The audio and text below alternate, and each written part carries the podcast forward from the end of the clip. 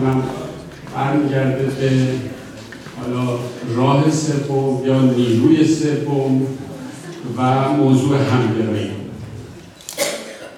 فکر می‌کنم اتحاد جمهوری خواهان که تشکیل شد بن بنیان مسئله این بود که در برابر دو برآمد تاریخی که سرنوشت کشور رو در کنترل خودش داشته در دورانی که مدرنیت آمد به ایران ما هیچ کدوم از جواب نداده نه پروژه ولایت فقیه و نه سلطنت.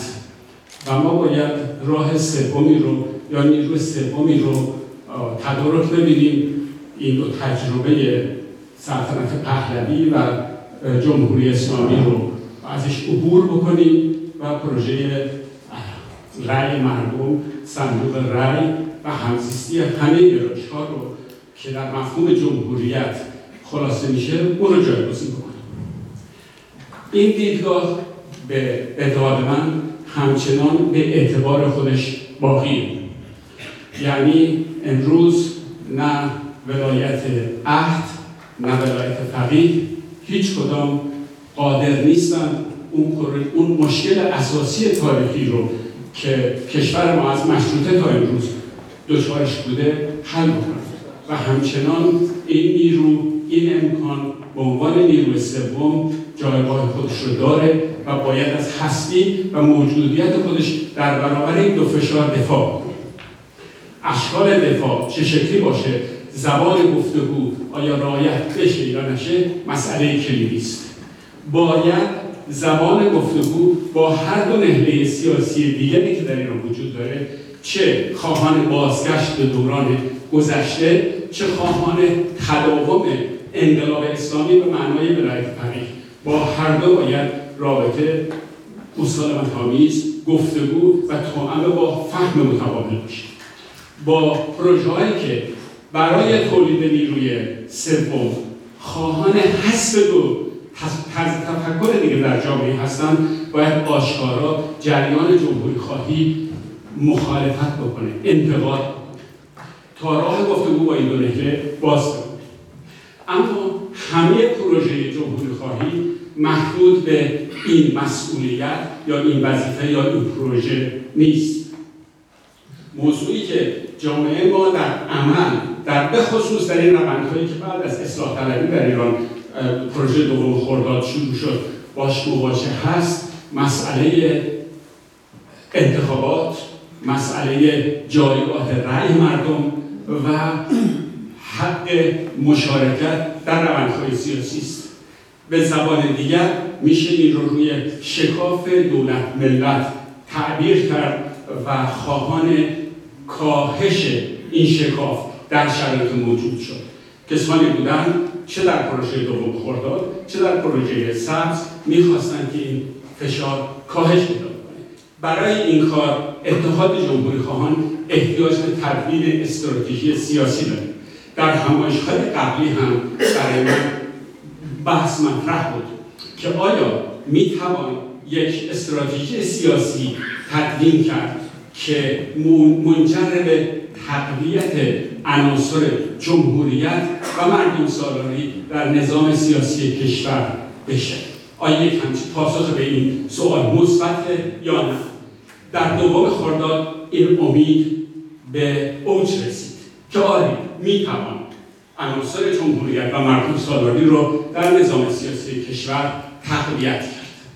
در دور دوم تلاش که در جنبش سبز بود باز هم این موضوع با حجوم مردم به صندوق های رای تلاشی بود برای این تقویت که به نتیجه منجر نشد. بحثی که ببینیم چرا این اتفاق نیفتاد یکی از مهمترین مسائلی هست که جامعه ما هنوز درگیرشه و موضوع حس رو مواضع آقای کروبی و موسوی هم بخشی از همین موضوعی که ما درگیرش بنابراین اگر ما بخواهیم استراتژی سیاسی تقدیم کنیم که موضوعش نه گذار به رژیم سکولار که در اینجا نوشته شده بلکه تقویت دموکراسی و جمهوریت در نظام سیاسی کشور باشه که به نظر من باید اینجور باشه رابطه ما با عناصر دیگری که در حوزه جمهوری خواهی که اول تعریف کردیم که به هر دو نمیگه محدود نمیشه نیروهای سیاسی و بخش دیگری از حاکمیت جمهوری اسلامی ایران نیروهایی که دسترسی به قدرت دارن هم در این پروژه سهیم خواهند به نظر من این تقویت به طور یک جانبه صورت نخواهد گرفت یک جانبه فقط جمهوری خواهان سکولار نیروش رو ندارن و باید با اونها همگرایی و هماهنگی داشته باشه موضوع دوم. ولی همونجور که در صحبت های مهداد هم در اینجا مطرح بود وقتی ما به سال 96 میانه سال 96 رسیدیم در شرایطی که در بهار همون سال بزرگترین برآمد حتی چهار سال بعد از هشت سال بعد از دوم خرداد 22 خرداد جنبش سبز ما بودیم و در سال 94 سال قبلش امید نسبت به صندوق رای به صفر رسیده بود ما شاهد یک برآمد بزرگ بودیم. مردم امیدهاشون دوباره زیاد شد که برجام اتفاق افتاده و ما می‌تونیم پروژه تقویت عناصر جمهوریت و مردم سالاری رو دوباره به نتیجه برسونیم.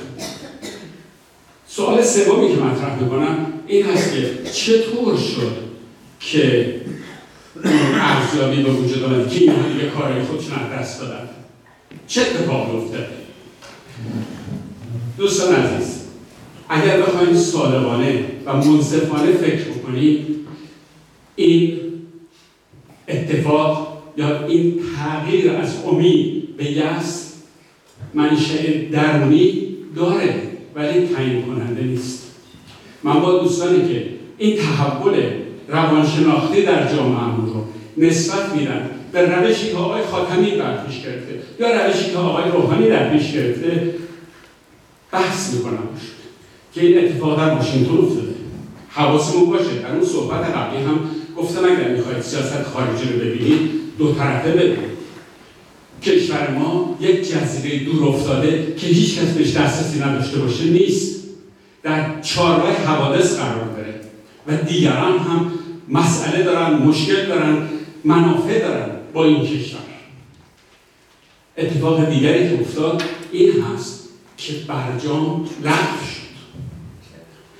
این موضوع حد دیگری یا سطح دیگری از همگرایی و نیروی سوم رو در مقابل ما قرار میده. در اینجا دیگه سطح رابطه دولت ملت تنها نیست مسئله دموکراسی تنها نیست. همونجوری که در سخن سخنانان دیگر هم بود مسئله هستی کشور مسئله جنگ مسئله امنیت ملی هم به میان در اینجا نوع دیگری بعد دیگری بسیار وسیعتر از اون همگرایی برای تقویت عناصر جمهوریت و دموکراسی در نظام سیاسی کشور مطرح است.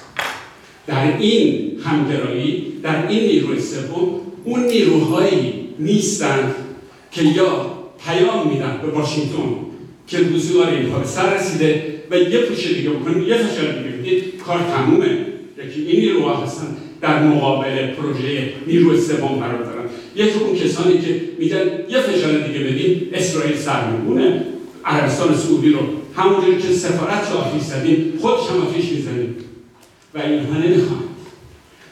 این در این بود هم نیروهایی در درون حکومت جمهوری اسلامی هستند که نمی‌خوان ایران به این طرف بره هم در میان مخالفین. بنابراین صحبتم رو جمع می‌زنم. اگر ما بخواهیم نیروی سوم درست بکنیم باید ببینیم در کدوم سطح داریم صحبت می‌کنیم. در سطح امنیت ملی یک نیروی سوم وجود داره. در سطح دموکراسی رابطه دولت ملت یک نیرو وجود یک نیروی سوم وجود داره. و در سطح هستی تاریخی نیرو سوم دیگه. ما باید این رو تفکیک بکنیم تا بتونیم حضور فعال در جامعه داشته باشیم. و تمام می‌کنم صحبت خودم رو با اینجا. امروز اون چی که در دستور در تیتر اول قرار داره دفاع از صلح دفاع از همزیستی است. نه پروژه های دوم و سوم ممنون از